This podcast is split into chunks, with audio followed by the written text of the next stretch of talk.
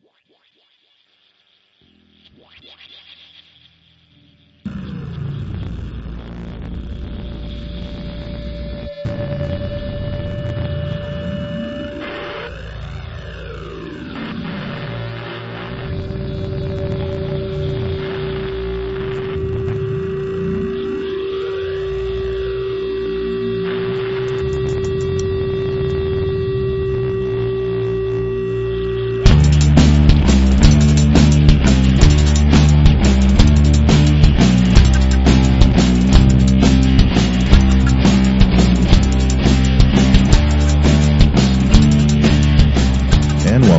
Again the Bad Quaker podcast where liberty is our mission. Today is Sunday, December 1st, 2013. This is podcast number 361 and my name is Ben Stone. Uh, real quick announcements. I want to thank everybody for all the support, the donations through the last few months, you know, even considering the fact that I'm making almost no podcasts recently. Uh, we still are uh, appreciating the donations that are coming in. I want to thank everyone for their patience during this sort of a winter hiatus that I've been taking. And, uh, you know, after the first of the year, we'll probably jump back in there and start uh, producing a lot more podcasts. I just really needed some time here to spend with my wife and and kind of travel a little bit and kind of get my head back together and everything. And even during December, you know, I'll be on the uh, Freedom Feens show, and uh, there'll probably be other things going on this month. So, uh, so be patient with me. I'll get back to some more consistent uh, podcasting once the new year gets here. I hope. No one knows the future, but we hope. Now, today I have kind of an unpleasant task that I have to deal with, and I definitely am not looking forward to it. It's something that I feel obliged to do. That's why I, you know, interrupted my uh, essentially interrupted my vacation to deal with this. Uh, Gary North has come out with an article. It was it was on um, Lew Rockwell's site over this weekend, and it's on Gary North's site as well. And the title of this is Bitcoins, the second biggest Ponzi scheme in history. Now, in this article, uh, well, let me give some background information first. Uh, you know, back in the back in the '80s, in the early, especially in the early '80s, Gary North was a huge influence on me. I read pretty much everything that was Gary North related that I could get my hands on. Um, I uh, Gary North is a Christian Reconstructionist. I was in the early '80s a Christian Reconstructionist. Um, and I and I really accredit a lot of my economic foundations to Gary North's writings on the topic. Uh, so you know, and and I'll be the first to say that Gary North is an extremely intelligent person. Uh, I could never, uh, you know, I could never go to battle in a battle of wits. I would, I would definitely not want to take on Gary North. There's a, a really good debate that's a few years old between Gary North and Walter Block, where uh, you know, Gary North is sort of a dry speaker. He's not a real energetic type, whereas Walter Block is very fun and energetic and, and, you know, um, a really good, engaging speaker. And so if you, and I believe it's, I believe the uh, debate's on YouTube, but I know the audio of it exists over at Mises.com. I'm sorry, Mises.org. Um, but, um, in the debate, uh, you know, Gary North just shreds Walter Block. I mean, he just tears him apart. Now, Walter Block, in many ways, won the debate because he's funny, he's engaging, he keeps things on a lighter uh, note. Whereas, you know, Gary North was facts. He was just facts, facts, facts. But in a debate, if you can keep your head and really listen for who has the better argument and not who has the better sales pitch, uh, then you can you know get to the root of the thing a lot better. And that's what Gary North was able to do. He he had the, the facts, he had the better argument, and he had you know uh, everything in line. And Walter Block relied on maybe a sales pitch. So, you know, I'm saying that because I have the greatest respect for Gary North. But when Gary North is wrong, then I have no problems uh, pointing that out. Now, uh, like I said, he's a Christian Reconstructionist. Uh, I abandoned Christian Reconstructionism due to unresolved inconsistencies in both logic and in theology. Um, Christian Reconstructionism, very much like Puritanism, is based on the five points of Calvinism. Um, and as I examined these one by one and very clearly and carefully went through and looked at what the implications were, what it was based on, where this logic would take you if you followed it through to its end, I began reject, rejecting uh, each of the five points of Calvinism. And so without knowing it, I followed the same logical and theological path as the Quakers did in the 1600s when they rejected the five points of Calvinism and thereby uh, rejected Puritanism. And I'm and I'm equating Puritanism with Christian Reconstructionism for a number of reasons. First off, uh, they are founded on the same principles, uh, and they very much look alike. And if you take them each out to their logical conclusion, um, you pretty much have the same thing. Christian Reconstructionism today is essentially uh, 1600s Puritanism evolved out and with uh, survivalism built into it. It's like it's like Christian reconstructions today are essentially survivalist Puritans, and uh, and that's not good. Um, as I began more and more to to understand these uh, the five points of Calvinism and why I was rejecting Reconstructionism, uh, I also historically speaking, I started learning about the, the real history of the Puritans and what horrible people that they were and what uh, horrible results of their theology developed.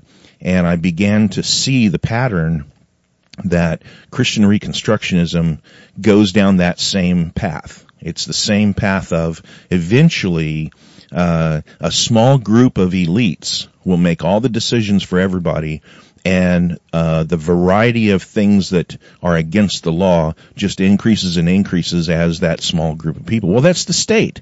That's that's everything that that I hate about government, and there it is, all wrapped up in in a tight little theological uh, bundle. So, uh, actually, in uh, in developing a rejection for Christian Reconstructionism and a rejection for Puritanism, I laid the found uh, the, the the foundational um, works for uh, my ability to reject the state as as also a theology.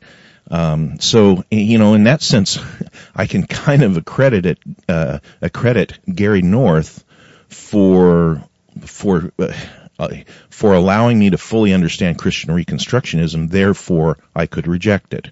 So anyway, but now in defense of Gary North, I want to say whenever you're talking about Gary North, you kind of have to deal with the elephant in the room. And what I mean by the elephant in the room is if you go over to Wikipedia and you read the Gary North page at Wikipedia, there's some really nasty accusations against him. And so it's difficult uh, to have a conversation, especially on the internet, without somebody bringing up these accusations on Wikipedia. And so I want to read those now. This is directly from Wikipedia. It says, North favors capital punishment for a range of offenses. These include women who lie about their virginity, blasphemers, non-believers, children who curse their parents, male homosexuals, and other people who commit acts deemed capital offenses in the Old Testament. North also favors capital punishment for women who have had abortions. And then for each of these, there are uh, uh, references tagged.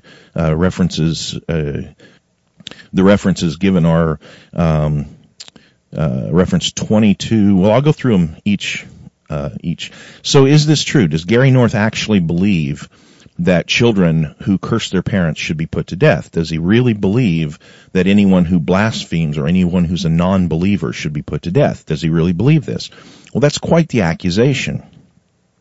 So if you're going to come out with an accusation like that, that's that dramatic, then you have to have some kind of dramatic evidence to support it. So if we look at each of these uh, footnotes and follow through the references, what you find is very weak evidence presented by Wikipedia uh, about this. And I have, um, through several different means, I have taken to task the uh, the moderators at Wikipedia, and there's been long, drawn out arguments and discussions over this particular topic with Gary North at Wikipedia. And I have to say that I'm very disappointed with Wikipedia in the sense that they have allowed these accus- accusations to remain without anything better to support them than what they have. Um, I don't know one way or the other if Gary North actually believes these things. All I can do is look at the evidence by his accusers. So if we look at this, we look at reference number 22 or footnote number 22. It says, on the subject of executing children, North has written, and it's in quotes, the integrity of the family must be maintained by the threat of death. And it says C. Olson. It's talking about um, Walter Olson here. It says C. Olson. Also see Gary North the Sinai Strategy, Economics, and the Ten Commandments, Tyler, Texas, Institute for Christian Economics, 1986, pages 59 through 60. Now that's a pretty specific reference. The problem is, I know that book. I don't only know that book, I own that book. I owned that book back in about 1990, about in 1987 when I bought it, and I've had it ever since then, and I know the book well. And so when I see this reference, I'm like, wait a minute, that's not what this is talking about. If you go and get the book, or even, I'm sure it's available online, but if you actually look at the book, what Gary North is talking about in the book is economics. He's not talking about capital punishment. It's not even the topic that Wikipedia's accusers are talking about. The context is in reference to building economic prosperity over generations. It's not about capital punishment. Walter Olson is either incapable of following North's argument, uh, or he's being dishonest with his uh, with his criticism. I don't know. I don't know which. I don't know. I don't know that much about Walter Olson, so I don't know if he's just not bright enough to understand Gary North's book, or if he has some kind of personal beef and just decides to attack Gary North. Uh, in footnotes number 23 and 24, in Wikipedia. Both of these are references to uh, their accusers who don't directly provide sources for their criticisms. Uh, it's John Suggs and again this Walter Olson. Now, um, both give negative opinions of North without directly quoting source material.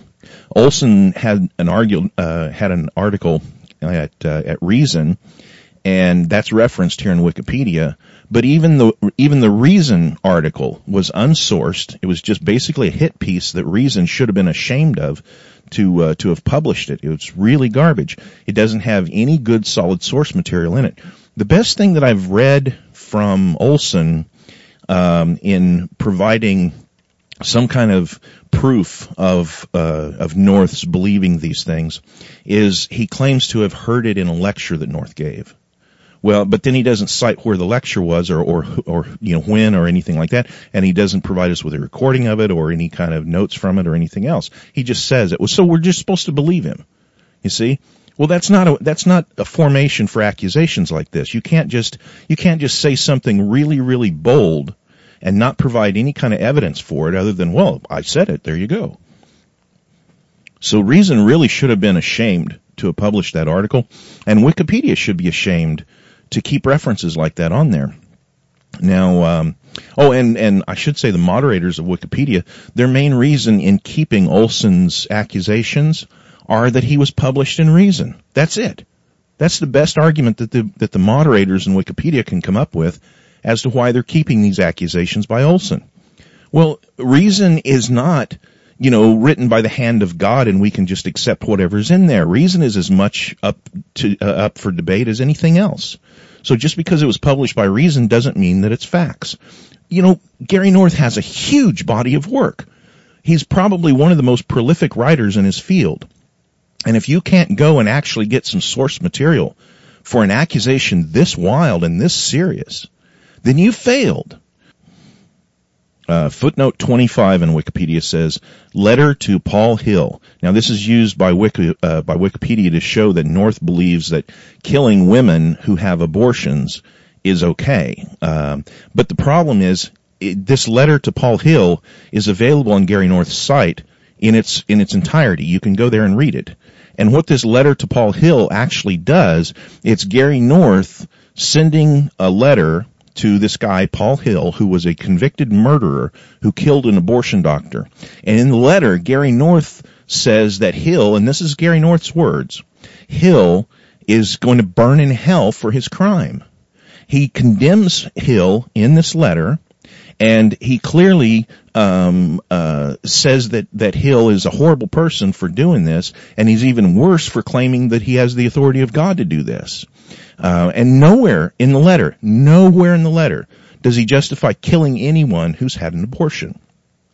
So really, anybody who reads the, this this letter, the letter to Paul Hill, and comes to the conclusion that Gary North supports killing women who've had an abortion is really living in a demented world because it just simply doesn't say anything like that. If Gary North believes that, and I don't know if he believes that or not, but if he believes that, it doesn't, you can't prove it from that letter. It's not in that letter anywhere. And so if you're going to use a reference like that, at least use, at least read the thing. Okay, so in summary here, the accusations that North favors capital punishment for women who lie about their virginity, blasphemers, non-believers, children who curse their parents, male homosexuals, and women who have abortions. It may or may not be true. I don't know. I have no idea. But, Wiki, but Wikipedia fails to provide any substantial evidence to support this kind of a bold accusation. Radical allegations require strong evidence, and the more radical the allegation, the stronger the evidence should be. And Wiki fails the test on the topic of, Gail, of, of Gary North. They just do not, after making that kind of an accusation, they do not provide the kind of evidence that it takes to support that kind of accusation. Let me give you a, a, just a side example of this with just, hopefully I'm not beating a dead horse too much. Let's say, uh, let's say we're inside a sealed building with no windows and, and no light coming in from outside sources or whatever. And I tell you it's daytime outside. Well, that's, that's not a wild, uh, if you have no idea what time it is, and you have no idea what day, you know, if you've lost all track of time, you don't know how long you've been in there, and I say it's daytime outside, well, that's not a crazy thing. It's a 50-50 shot. It could be or it may not be. So, uh, you know, you wouldn't, you wouldn't demand absolute evidence. What a, what a crazy thing to say. How could it be daytime outside? You wouldn't, you know, all you'd have to do is look outside and see. That, that's all it takes. But let's say I make some kind of a more wild accusation or a wild uh, statement. Let's say instead of just saying it's daytime outside, what if I say there's an asteroid coming at Earth and it's going to impact right here on this spot on Earth three days, nine hours, and 16 minutes from now. Well, if that's my statement, then a person would expect that I would have something to back that up. And that's a pretty radical statement and a very specific statement. So a radical, specific statement like that should be backed up by very clear, uh, substantial evidence. Not just, well, I said it, there it is. Yeah, if, however bold your accusation is, that's how strong your evidence has to be of it. Now, let's take this, uh, let's take this away from defending Gary North against Wikipedia, and let's, uh, let's look at, let's look at Gary North's actual words, shall we? In this article over the weekend, titled Bitcoins, the biggest Ponzi scheme in history, Gary North wrote 41 paragraphs. It's basically divided into seven divisions. We can we can call those chapter divisions or whatever, uh, uh, subheadings or however you want to look at it. And he put one one line that he put in as a note. So 41 paragraphs, seven divisions, one note. Within these 41 paragraphs, there are some bad and some good things. Uh, the bad, it's poorly written especially if you consider it's Gary North. If you consider this is a very intelligent man who is one of the most productive writers in his field, and he's been doing this for a very long time and he's extremely well educated, if you consider that, then this is a horribly poorly written article. It has lots of typos. He has a real difficulty with the word Bitcoin and how to deal with it in a plural sense and how to, he, he doesn't, he clearly hasn't read a lot about Bitcoin. Otherwise he would have picked up on the lingo and how Bitcoin is, uh, is pluralized and so forth like this. But in addition to that, there are other typos as well. Now, uh, so it's difficult to read. He uses uh, very, very poor use of logic in this. Uh, very little examination of actual facts and very poor use of logic. And he comes to flawed conclusions because of it. Uh, that's, of course, what you would get by using flawed logic. You get flawed conclusions. The worst thing about the article, though, is that North ignores the elephant in the room. Um, and the and you know I mentioned the elephant in the room with North earlier being the, the wiki uh, uh, accusations. Well, North in this article ignores government aggression. Now it's really difficult to talk about free markets, money, money development, uh, money choices, cryptocurrency, bitcoins, dollars. It's really difficult to have any kind of substantial discussion about those without mentioning the elephant in the room, which is government aggression. Uh, yet North ignores the elephant in the room. Now, I said there was good parts. There are good parts. The best thing about this article, even though it's 41 paragraphs, uh, the best thing about this article is that it's fairly brief. A lot of those paragraphs are one sentence paragraphs. Uh, and from a writing point of view, uh, you know, one sentence paragraphs are maybe, maybe not the best. In addition to it being fairly brief, uh, mostly he uses simple wording and simple concepts. There's no complicated economic jargon. Um, that's that's a relief. That's nice to not have to not have a huge article packed full of really difficult economic uh, concepts. You don't have to deal with that. He's he's pretty simple. He's pretty you know forward about what he's saying. Now he does make some good points that need to be emphasized. And so as, as I'm going through this critique of his article, I want to bring out the good things that he does say. And I want to point those out because I think they're really important to hear at this particular moment in Bitcoin's history. So for my analysis, um, I'm going to actually read part of it. This is the first paragraph, and I'm reading verbatim. It says, I hereby make a prediction bitcoins, bitcoins, not the singular. Uh, so I'll, I'll, read it again without making fun of his uh, wording. I hereby make a prediction. Bitcoins will go down in history as the most spectacular private Ponzi scheme in history. It'll, it will dwarf anything dreamed of by Bernard Madoff. It will never rival Social Security, however. And uh, again, this some some poor use of uh, of writing uh, technique here, but um, sadly, the worst part about that little paragraph is that North falls into a collectivist trap with his terminology. Uh, he's kind of saying that Bitcoin is a private um, a private Ponzi scheme, compares it to Bernie Madoff, and then he says he he essentially also compares it to Social Security, which he's inferring to be a public uh, Ponzi screen, uh, Ponzi scheme. Now the problem is here we're trying to say Bitcoin is a private Ponzi scheme, whereas Social Security is a public Ponzi scheme. And you know, if you're a longtime listener of mine, you'll know that I get a little picky when when I start talking about you know what is private and what is public and uh, can there be public? I mean, sure, there can be public in the sense that if you're standing outside in a crowd, uh, you're in the you're among the public. But for there to be a public Ponzi scheme, you have to have someone operating a Ponzi scheme. There has to be someone who set it up. There has to be someone who who profits by it and you have to have people who who lose money for it to be a, a Ponzi scheme. So, so sure, Social Security is a Ponzi scheme, but it's not it's not a public Ponzi scheme in the sense that the the ownership of the Social Security Ponzi scheme is not some vague public. There are specific people who designed Social Security, and there are specific people who have made vast fortunes off of Social Security. And it's the same bankers and government people that are the, the same gang of criminals, essentially, that have been running the Ponzi scheme of Social Security for all these years. It's not public. It's not the victim's fault. It's not all of us running Social Security. It is a Ponzi scheme and it is run by a very small collection of thieves, uh, of robbers. But it's not public. It, because that would infer that there's some kind of public ownership of Social Security. There is no public ownership. There can be no such thing as public ownership.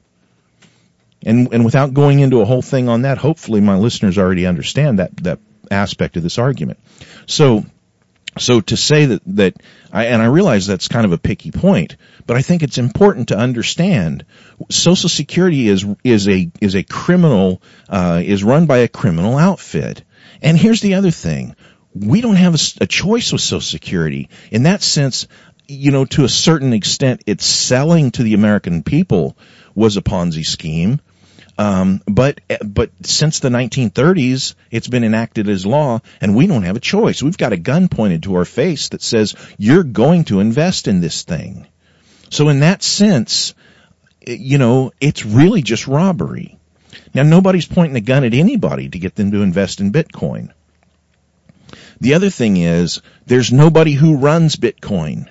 There is not a collection, there is not like a, a committee of people who sit down and decide what Bitcoin is going to do or how it's going to function or, or who's going to get paid off out of it. It doesn't work like that. It was never set up to work like that. It can't work like that. It's impossible for it to work that way. It's not like Bernie Madoff at all. It has no similarities to Bernie Madoff or Social Security in that sense.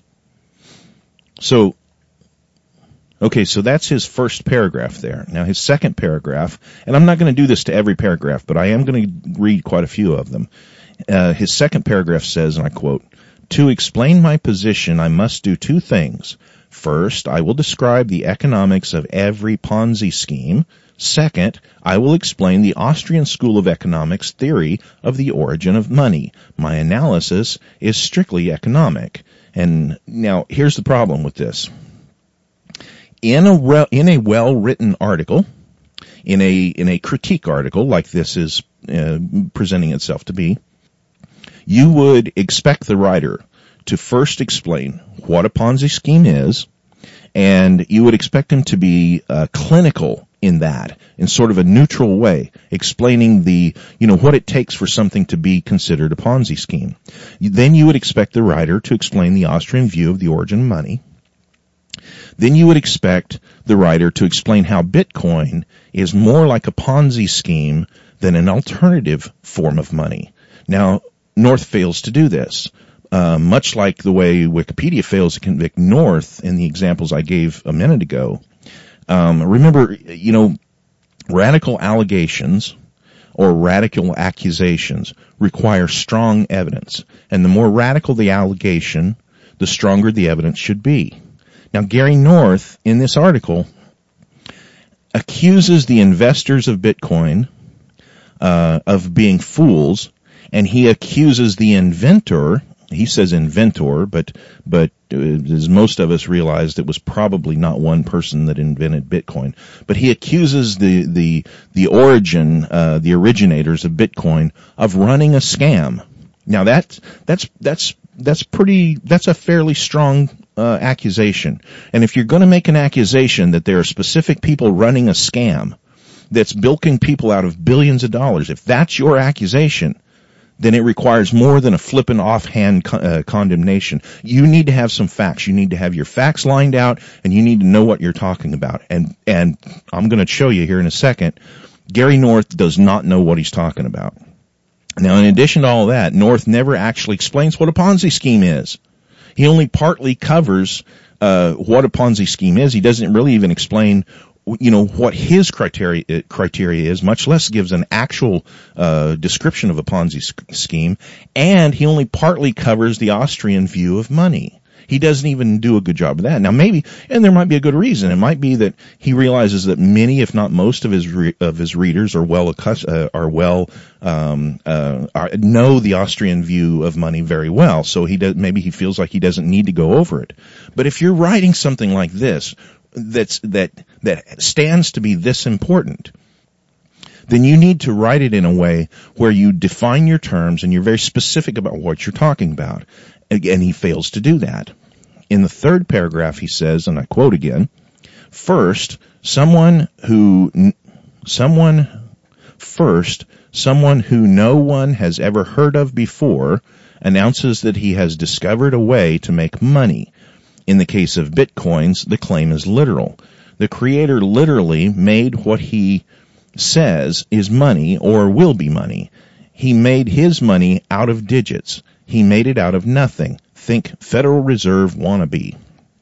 Well, um, first off, he's using this phrase out of nothing, and I think he's using it intentionally. I don't think he's so incompetent that he would just throw a phrase out like that in reference to money, uh, not knowing what it is he's saying. Um, when we're talking about money, we're talking, we, we have two different things. We're, we have what we hold in our hand or in our, you know, checking account or whatever, and then we have what we perceive as value of the money. So then, uh, a checking account essentially is nothing but digits. Uh, the vast majority of dollars, of Federal Reserve notes, the vast majority of those don't exist in a physical form. They are simply digits. Um, so in that sense, uh, you know, okay, let's go back to this out of nothing thing. See, we have these two different words, ex nihilo and fiat. Ex nihilo actually means out of nothing or out of the heavens or out of the vapors. It, it, it's literally pulling it out of the sky. This, this is where the word has its origins. Um, when you see the magician, uh, who who reaches his hand in a in an odd way and flips it, and all of a sudden there's uh, you know there's flowers in his hand, or there's a scarf in his hand, or there's a, a walking stick in his hand. That, of course, it's a trick, but the idea is that's ex nihilo. That's out of nothing. Um, now, that's what Gary North is is accusing Bitcoin of being, that it's out of nothing. Um, but that's not really accurate at all the real case should be, is it fiat? What is fiat? What's the difference between fiat and ex nihilo? Well, fiat means that it's based on faith. Uh, it's fiat is a word that's very much like the word amen that you say at the end of a prayer. It literally means uh, so be it, or as it is, or I believe it to be so, or let it be. Uh, these are different ways of saying the same word fiat or amen. So fiat is an act of faith. Ex nihilo is an act of creation. We have two different, very different things here. So, um, and, uh, okay, so, and now the other thing I was talking about was value. So we have uh, digits in a check, in a checking account. And those are nothing other than, you know, warm spots on a, on a hard drive. They're just, that's all they are. Um, uh, actual dollars, Federal Reserve notes in a bank are actually just warm spots on a hard drive. They're just digits. Uh, very few of them relative to the amount of money that there is. Very few of them are actual printed dollar bills that you could hold in your hand. But what we're really talking about here is value. And value is in the eye of the beholder. If you think about, there's a couple of different people who have made uh, YouTube videos. I think Kokesh made one of them, where they go up to somebody who knows nothing about gold and silver, and they offer them like a, uh, a silver round for a hamburger or whatever. And they won't take it. Of course they won't take it. It's not money. See? They don't know what the value of silver is. So to them, the silver literally has no value. Value only comes to something if you believe it has value. Fiat. You believe in it. If you believe that a, that a silver round is worth $20, then it's worth $20. If you believe the silver round is worth $50, then it's worth $50 because you believe it. And that's how money works, whether we're talking about silver or Federal Reserve notes or bananas. It doesn't matter what your money is. If you believe it's worth a certain thing, then that's what it's worth to you. Now, if you can get somebody else to agree with you on a, on a value, the, but the thing of it is, nobody values the same object uh, the same way. If everybody valued the same things at the same level, then no one would ever exchange anything. There would never be any exchange because we would always look at everything by the same values. Two different people have to view the objects involved with different values in order for them to exchange them. So his his argument here that uh, that Bitcoin is uh, out of nothing is is not correct it, um, it, it, well, uh, let's go in this direction. Um, Bitcoin has a value because people believe it has a value, fiat. Okay, government, uh, federal notes, Federal Reserve notes have a value. And to a certain extent, that value is based on the fact that people believe it has a value. But why is that? Why do people believe it has a value? Why do people believe that the Federal Reserve note has value? And ultimately, it goes to the elephant in the room that Gary North doesn't want to talk about for some reason. And that is the fact that Federal Reserve notes have value because the government has a gun pointed at your face and tells you you will use this as your form of exchange. We don't have a choice. And all around the world in different countries, it's the same thing.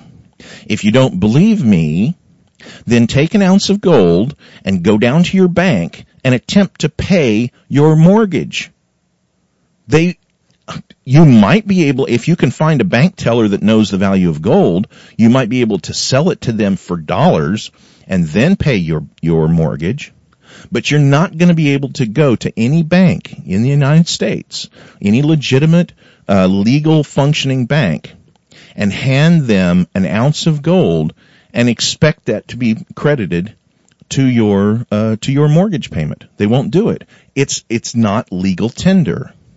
It's the gun of the government in the face of the bank and in your face telling you that Federal Reserve notes are money. And the vast majority of people would rather um, deal in the safety of not fighting the federal government rather than trying to set up their own kind of currency or using some alternative. So that's why dollars, why Federal Reserve notes uh, are the uh, money of exchange of choice in the marketplace. Um, I'm going to break here for uh, a commercial and stick with me. I'll be right back. How would you like to do something to support badquaker.com? Here's how easy it is. If you're already going to buy something from Amazon, go to badquaker.com first. Click on any of the buttons for Amazon. Once at Amazon, shop like you normally would. You'll pay the same price for the things you buy from Amazon, but Amazon will give badquaker.com a tiny portion of that purchase. It's amazingly easy to shop at Amazon. It won't cost you any extra, and you'll be supporting badquaker.com. Thank you. Okay, thanks for sticking with me through the break. So I want to go back to this third paragraph here. I'm going to read it for you again just to, to refresh your memory. He says, first, someone who no one has ever heard of before announces that he has discovered a way to make money. That's false. That is absolutely false. That was not the purpose of, of this. That's not the purpose of Bitcoin. And no one announced that. Okay, so I'm going to continue. In the case of Bitcoins, plural. Uh, the claim is literally, oh, the claim is literal. Yeah. Okay. The creator literally made what he says is money or will be money. He made his, this money out of digits. He made it out of nothing. Think Federal Reserve wannabe. And so I said uh, right before the break that, you know, Federal Reserve notes have value. Um, why? Because the government gun pointed directly in your face says they have value. And if you don't believe, then they'll just arrest you and they'll throw you in a cage and if you resist, they'll shoot you. Um, government aggression is the key to understanding this argument, and North fails to include that in any of his analysis. The origin of money is not the issue here. He and he and throughout this article he tries to make this an issue of the origin of money. But the origin of money is not the is not the issue. Money already existed before the government laws uh, began forcing us to use Federal Reserve notes. We choose to use the most painless method of exchange possible. That's what humans tend to do. And right now, the most painless form of uh, of exchange uses Federal Reserve dollars because if we do something other than that in the general marketplace, we have to deal with the federal government and its gun that's pointed at our face. So, um, you know, if I was to ask Gary North a question, I'd ask him this one question about this article. Why didn't you bring up the fact that Federal Reserve notes are backed by the aggression of government. Why did why did you completely ignore that? The other question I want to ask him is, why do you emphasize so much on the origin of money when Federal Reserve notes didn't come from that origin and neither did Bitcoin and no one's trying to say that they did? It's, it's, in a sense, it's a, it's a straw man argument, but the way he builds it, he builds it into a false dichotomy, and I'll get into that. So the origin of money is not the issue. Money already existed before the uh, federal government decided to force us to use Federal Reserve notes. So there is no true money today, uh, in the same sense that there's no free market. They, it just can't exist. You can't have a free market and have all the government influence that we have in, you know, in every single aspect of exchange. There is no free market and there is no true money. The government has polluted all of those things. So uh, Gary North's false dichotomy assumes that, uh, or it is based in assuming that Federal Reserve notes uh, are examples of money in the Austrian sense, while he assumes that Bitcoin is a Ponzi scheme. This is the false dichotomy that he offers to you in his argument that uh, Federal Reserve notes are examples of Austrian uh, uh true money, and Bitcoin's uh, Bitcoin is a Ponzi scheme. That's the false dichotomy that he offers you. In paragraphs 4, 5, 6, and 7, uh, he attempts to explain a Ponzi scheme, but he doesn't. He doesn't make a very good attempt at it. He concludes that Bitcoin is not a Ponzi scheme, but what he calls a super money scheme, as described by George Goodman. Now, after saying that, then he goes on in chapter 8 and 9. Well, I'll, I'll, read this to you. I'll read chapter 8 and 9 too. I'm sorry, uh, paragraph 8 and 9. I'll read those really quick for you here. The Ponzi aspect of it comes when we look at the justification for bitcoins. They were sold on the basis that bitcoins will be an alternative con- currency. In other words, this will be the money of the future. The coins he calls them, the coins will never be the money of the future. This is my main argument. Okay, so that's his paragraphs 8 and 9. Now, let's set aside his inconsistency with the pluralization of the word Bitcoin and his weird use of coins rather than Bitcoin. Um, let's just set that aside for a moment. That is an, an, an indication of his ignorance of the terminology, but that doesn't necessarily mean he's dumb or anything like that. It just means it's very clunky to try to read this, uh, keeping in mind that he clearly doesn't know what he's talking about. North assumes um, what he calls the justification of Bitcoin, and he uh, his assumption uh, is made in a way that that supports his false dichotomy that he's already has built up here the facts regarding the justification for Bitcoin. Um, let, let's let's really think about this. There are two kinds of people today in the Bitcoin market.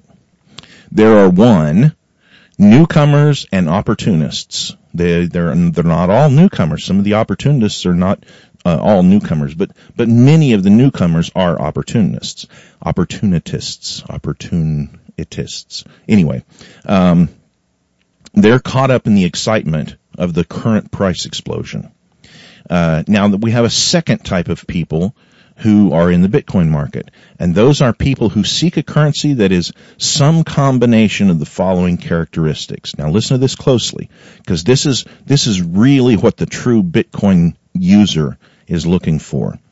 The, uh, they're looking for a, a they're looking for a money that is voluntary, anonymous, duty free, untaxable, secure, divisible, easily transferable, portable, and can be easily hidden and retrieved when needed. Now, thinking of these two types of people, the newcomers and the opportunists, or the people who seek a better currency, thinking of those two types of people, North only chooses to see the first category, and he chooses to ignore entirely the second category because it suits his needs. In the 10th paragraph, North uh, gives a really poor overview of the definition of money, uh, of the origin of money as taught by Carl Menger and then uh, later by Ludwig von Mises in his book, The Theory of Money and Credit. Now, in uh, paragraph 11 and 12, I'll read those for you here real quick.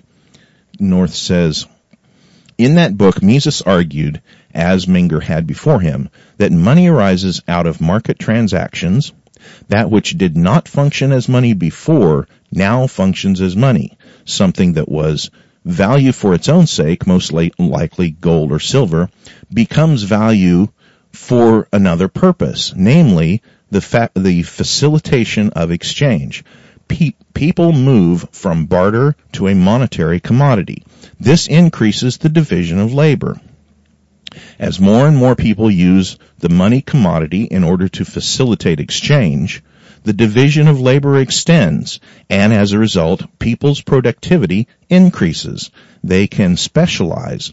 This specialization produces increased outputs per person and therefore increases income per person. In this scenario, something that had been independent, something that had independent value becomes the focus of traders who find that their ability to buy and sell increases as a result of the use of this commodity. Money develops out of market exchanges. Money was not used for its own sake initially, but it becomes widely used as money as a result of it, but it becomes widely used as money as a result of its innumerable transactions within the economy. So that was a lot to read, but so his first point, there's, there's actually six points in this, in this little section. His first point is that money arises out of market transactions. Yes, Bitcoin did this. Federal Reserve notes did not. Federal Reserve notes were an act of Congress. We have Federal Reserve notes because a small committee of thieves said this is what lo- this is what money is in the United States and money can be nothing else. That's not arising out of market transactions. Bitcoin did arise out of market transactions. Point two. That which didn't function as money now functions as money. Bitcoin did that. Federal, Federal Reserve notes did it, but they did it at the barrel of a gun. Bitcoin are voluntary, whereas Federal Reserve notes are not. Point three, the thing had value for its own sake, like gold and silver. Well, Federal Reserve notes fail right there, don't they? Federal Reserve notes fail, and so does Bitcoin. Uh, neither has any inherent value. But if you actually read what Mises has to say about it, it's it's not that much of a necessity. The the inherent value of the thing um, is only important in the very beginning of uh, of developing money as opposed to barter. That's not that's not something that's required in money later on. Okay, uh, let's keep moving along here. The move from a barter to a monetary economy was not associated with government forced money, so the argument doesn't apply to federal notes or Bitcoin. That's the fourth uh, point in this. The fifth point being the division of labor is extended by the use of money as an exchange. This is uh, this is unrelated to Federal Reserve notes, and it assumes the division of labor as a goal of money exchange.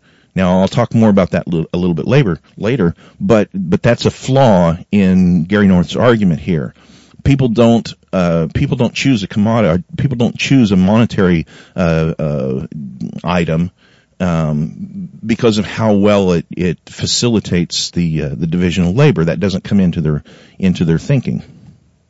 And six, Money was not used for its own sake initially, but it becomes widely used as money as a result of innumerable, innumerable transactions within the economy. Now, think about this. Fed notes uh, didn't begin like this. Um, it, this doesn't. They don't fit this criteria. And Federal Reserve notes have been declining in their ability to fill this role since their inception they they've lost what 98% of the value. A, a, Federal Reserve note has lost 98% of its value over the last 100 years. Well, Bitcoin did develop like this, and um, other than the present excitement that's surrounding Bitcoin, this perfectly describes Bitcoin's uh, uh, development. And so let's jump to paragraph uh, 13, where he says, and again I quote, here is the central fact of money. Money is the product of the market process. It arises out of an unplanned, decentralized process. This takes time. It takes a lot of time. It spreads slowly as new people discover it as a tool of production it, uh, because it increases the size of the market for all goods and services. No one says, I think I'll invent a new form of money. And then he says, note, at, let's see, Note, anytime you see a proposal for a new form of money, hold on to your old money, he says. Now, this is back to North's false dichotomy here, and his choice is to ignore the elephant in the room, the government monetary laws, and the gun pointed at your face. Federal Reserve notes are not the product of market process and did arise from a planned centralized process. Federal Reserve, hear that. Federal Reserve notes did not spring out of the market spontaneously. They did arise by a central planning committee who decided to use the force of law to put them on everybody else. So by North's own description, Federal Reserve notes are not money.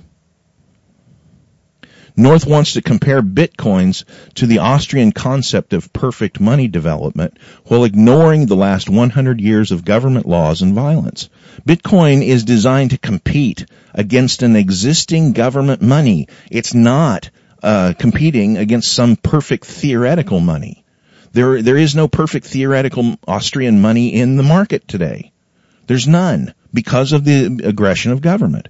Again, this is North's false dichotomy that he's trying to draw for you here to get you to choose between something that he's declaring just uh, just by his own word that it's a, a Ponzi scheme, or choose uh, Federal Reserve notes which he's equating to being perfect Austrian uh, theory money, which it's not.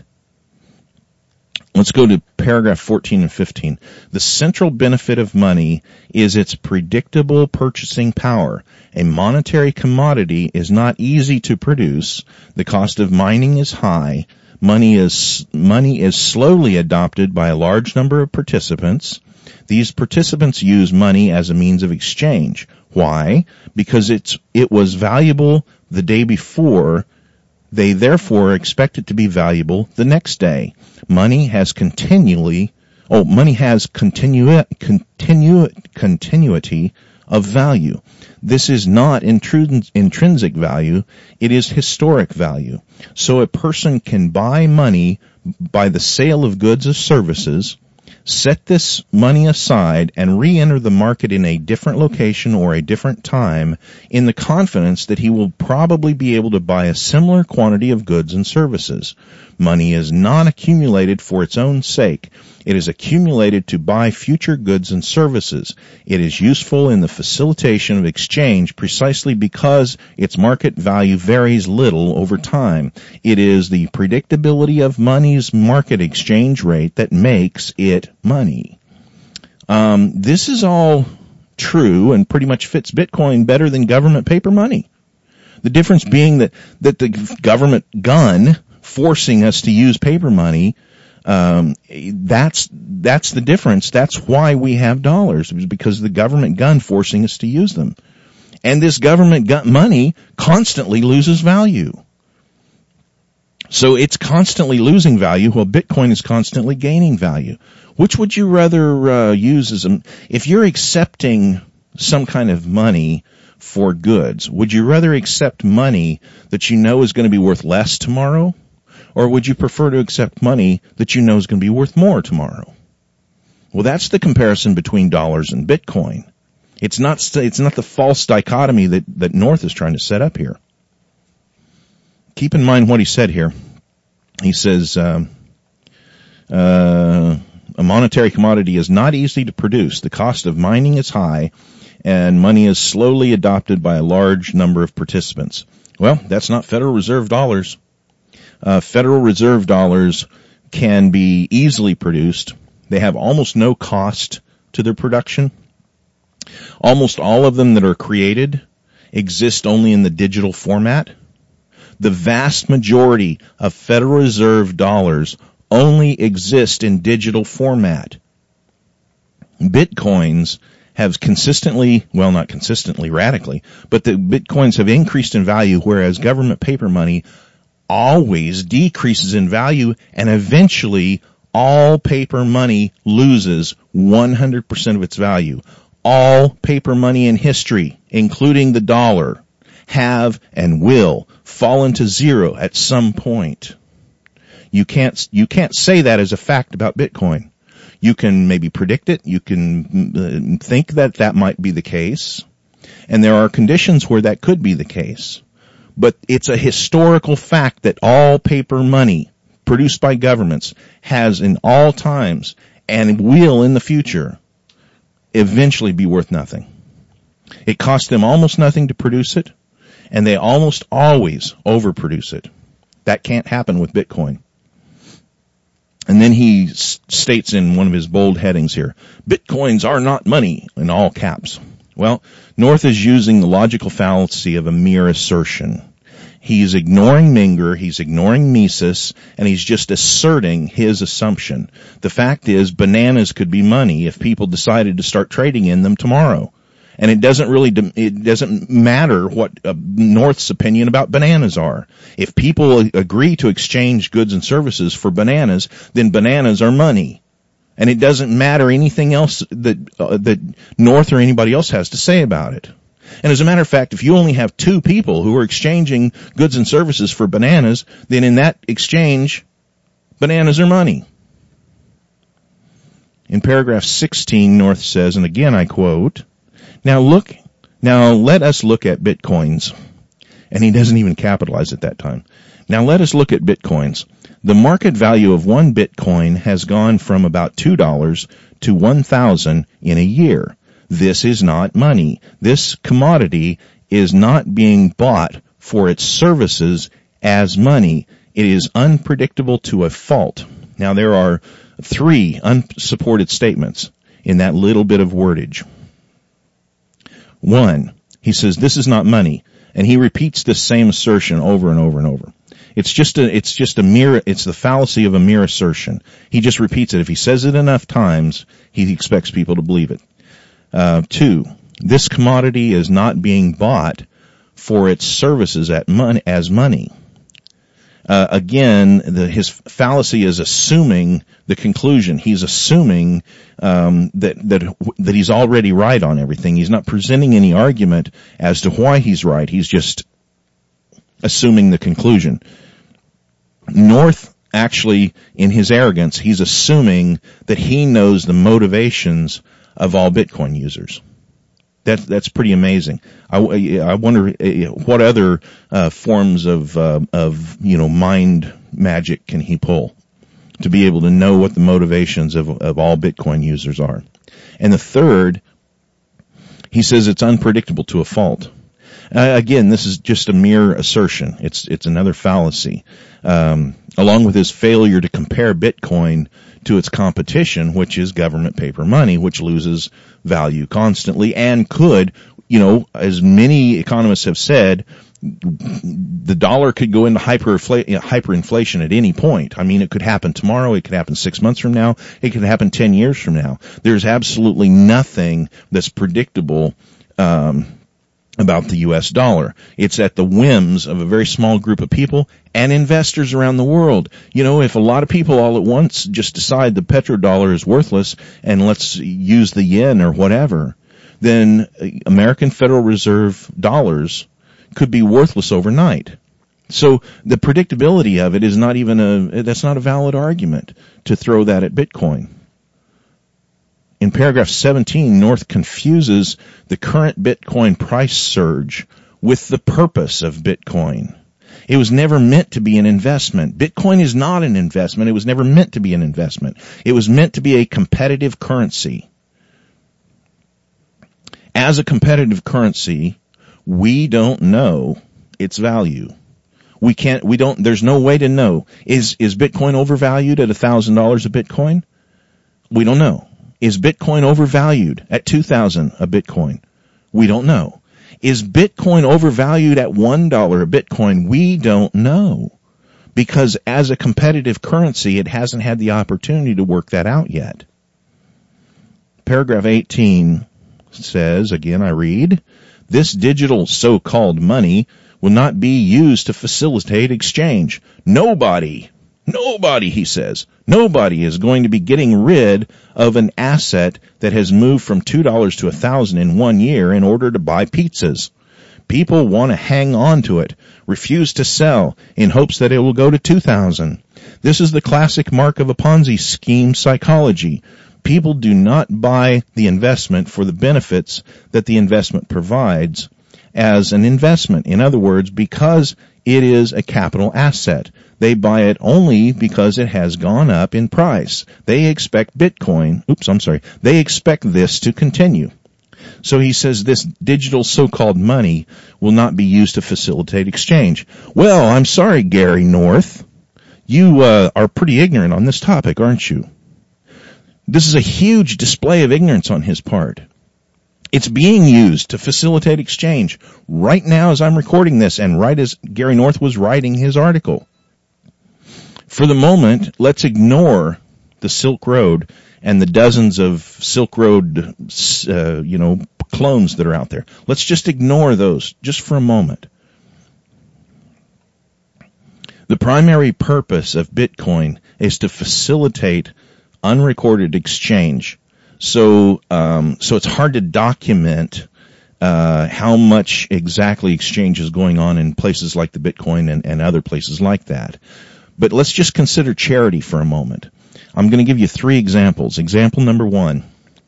November 30th, 2013, that was yesterday, on ESPN's TV show College Game Day, a kid in the background was holding a sign that said, Hi mom, send Bitcoin and it had his little Bitcoin scan uh, picture there. And uh, people grabbed that off the TV and sent over $3,500 in Bitcoin to that kid within the first 12 hours. Now again, this happened yesterday, November 30th, 2013, when Bitcoin was over $1,100 at the time. Gary North says that people will not let go of Bitcoin, that they're going to hold on to it, that they absolutely, he's talking in absolutes here. Like he knows the will and the mind and, and, and the behavior of every Bitcoin owner. And he says, as a matter of fact, that people will not let go of it. Well, yesterday, in 12 hours, um, in one incident, $3,500 worth of Bitcoin were sent to a kid just because he held up a sign on an ESPN show that said, "Hi, mom, send send Bitcoin." Now, example number two. During his current dark wallet campaign, Cody Wilson raised over $70,000 in Bitcoin while the price of Bitcoin has been going through the roof. This happened just in the last few weeks. Example number three, Bitcoin Not Bombs has had a huge success with its hoodie, uh, hoodie the homeless program, including a huge outpouring of Bitcoin on Black Friday right in the middle of the, of the Bitcoin surge. So he says people want to hang on to it, refusing to sell it in hopes that it will go to 2000. No, Gary, you don't know what you're talking about. You just simply do not know what you're talking about. But it is easy to see Gary North's confusion. Gary, uh, he confuses the activity that he sees, which he doesn't see the whole thing. He's only seeing people investing into it. But he confuses the activity that he sees for being some kind of sinister plot. When in fact, what we're actually ob- observing or what he should be seeing, what he should be recognizing, is an example of Gresham's law, where bad money drives out good money. Now this is the big threat to Bitcoin right now. The big threat to Bitcoin is that people will perceive Bitcoin as being a better money than US dollars. And therefore they will try to hoard Bitcoin by throwing their dollars at it. And what they'll do is they'll drive the price of Bitcoin up so high that it will not be good for an exchange and, and that is, and he almost sees it, but he doesn't see it. He sees it as a Ponzi scheme and he doesn't see Gresham's law taking effect here. Um, this is, this seriously is the greatest threat to Bitcoin is that Gresham's law will take over and people will throw away their Federal Reserve notes to get Bitcoin and then Bitcoin will be so expensive that nobody can do anything with it. But the nice thing about Bitcoin is that since it is so divisible, since it can be div- divided into such tiny uh, portions, um, it's it's the, the predictability of Gresham's law is already built into it. So that's one of the wonders of it, but it's still one of the greatest threats to it. All right, let's move ahead here. Paragraph 19. Here's the Austrian school theory of money. People buy money because it has not fallen in price. But it has also not gone up in price much either. It is predictable. Why? Because, it is held in reserve by a large number of people over a large geographical area. It is because money through tra- tradition, through experience, and through endless numbers of exchanges on a voluntary basis, it has proven itself in the marketplace as a means of facilitating exchange and thereby as a means of preserving value over time. Now, two points on this. One, that's not the Austrian school of uh, theory of of money. It's an aspect of the Austrian school of uh, the Austrian theory of money, um, of the origin of money, but it's not the whole thing in and of itself. number two, no existing government paper money fits North's criteria. This is just reassuring his false dichotomy that he's created here.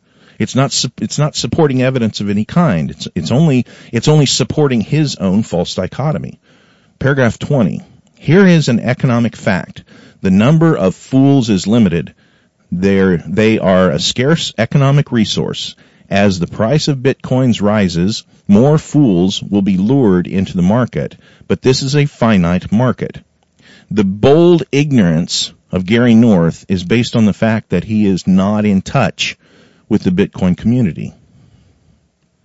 They are more than just stupid speculators. They are not a collection of fools. And Gary North is a fool for judging people that he doesn't understand and that he doesn't know anything about. As I said earlier, there are two kinds of people uh, today in the Bitcoin market. There are one, newcomers and opportunists that are caught up in excitement, in the excitement of the price uh, explosion, and two, people who seek a currency that is some combination of the following characteristics. It is voluntary, anonymous, duty-free, untaxable, secure, divisible, easily transferable, portable, and can be hidden and retrieved when needed. North is choosing to only see the first category and he's choosing to ignore the second. Therefore, I will say, in this particular case, Gary North is the fool. And he should watch who he calls fool. He should watch who he, who, who he's throwing names out at. He's, he's assuming that Bitcoin is some kind of scam and that a group of uh, of hackers have done some kind of scam that they're going to rip people off for billions of dollars, and only a bunch of fools would be uh, would be into it. Now, I want to get something really, really clear here. There is a good likelihood that Bitcoin will crash, and there's a good likelihood Bitcoin will crash soon. There's also a good likelihood that the crash may not happen for a very long time, or maybe never there's a good likelihood that there, that Bitcoin will never come down. There's also, uh, you know, Bitcoin could go up to $10,000. Bitcoin could go to $10,000 and crash back to $100. That's absolutely possible. Or Bitcoin could go to 100,000 and stay there. That's also possible. Federal Reserve notes, on the other hand, are going to crash. Now I very rarely talk about the future in absolute terms. But I'm telling you, Federal Reserve notes are going to crash. They always have. Paper money from governments always has crashed. So I can guarantee you that Federal Reserve notes will crash. And at some point, Federal Reserve notes will be worth zero. And I would say the sooner the better. Bitcoin is not a perfect money. Bitcoin was not produced to be a perfect money. And it doesn't have to be a perfect money. It's not competing with perfect money. It's competing with trash. It's competing with government notes that are based on force and aggression. Imagine Bitcoin as an athlete for a second. Here's a little bit of a stretch of the imagination. Let's let's imagine Bitcoin as a boxer. Um, Bitcoin doesn't have to be the perfect athlete. Bitcoin doesn't have to be a combination of Muhammad Ali, George Foreman, Mike Tyson. Uh, Bitcoin just has to be better than its competitors. Bitcoin's competitors like the dollar and like the euro, they're like boxers who only win because they fight in rigged fights. Well, Bitcoin can't be rigged. Bitcoin will force an honest fight. So Bitcoin doesn't have to be the perfect combination of Muhammad Ali, George Foreman, and Mike Tyson. Bitcoin only has to be good enough to beat the fat, lazy government money. And it can and it will. You know, there's an old saying, two guys are in the woods and a bear starts coming at them. One guy looks at the other guy and realizes that he doesn't have to outrun the bear. He only has to outrun the other guy. And that's kind of the situation with Bitcoin. Bitcoin doesn't have to outrun a mythical perfect money. Bitcoin only has to beat the dollar and the euro and the other government aggression dollar monetary units that are out there. And it can do that. Paragraph 22, he says, again and I quote, when you see an offer of an investment which inherently cannot possibly exist on its own merits and yet lots of people are coming into the market to buy the item, you know without any question that this is a Ponzi scheme. Well, that's not the definition of a Ponzi scheme. And it just happens to be a really good description of Federal Reserve note. Paragraph 23. I read exactly as he wrote it. In order for bitcoins to become an alternative currency, they will have to be, there will have to be millions of users of the currency. There will have to be tens of millions, millions of users of the currency. They will have to develop in a market on their own merit as money, not as an investment of dollars in order to get more dollars back. It would have to develop through exchange, not brought on as an investment. In other words, the free market will have to adopt bitcoins as a means of increasing the division of labor. Now, every bit of that except for the last line is like, duh, yeah, right. That's what Bitcoin's been doing. Except for the last line. Let's take a look at that last line. He said, in other words, the free market will have to adopt Bitcoins as a means of increasing the division of labor. People don't prefer a medium, medium of exchange based on its ability to increase the division of labor. People don't think about the division of labor when they swipe their debit card at the gas pump. Nobody thinks about the division of labor when they when they pay Bitcoin for an asthma inhaler on the Silk Road. They think about how stupid the government is uh, for outlawing asthma inhalers, but they don't think about the division of labor. Bringing the division of labor into the argument is a fallback to, to North's false dichotomy. He wants us to talk about the development of money in a market where there is none. But we already have money. It's already been done. We already have money providing the division of labor. That's, that's, that's a moot point in this argument because it's already taken care of.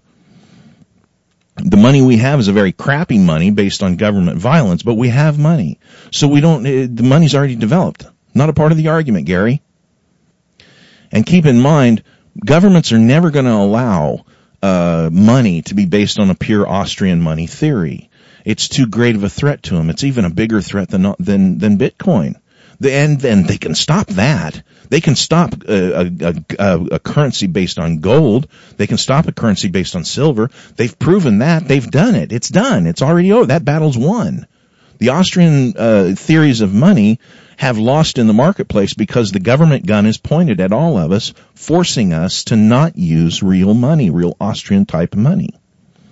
But Bitcoin has proven that governments are currently impotent at stopping cryptocurrency. In the end, some other cryptocurrency may beat Bitcoin.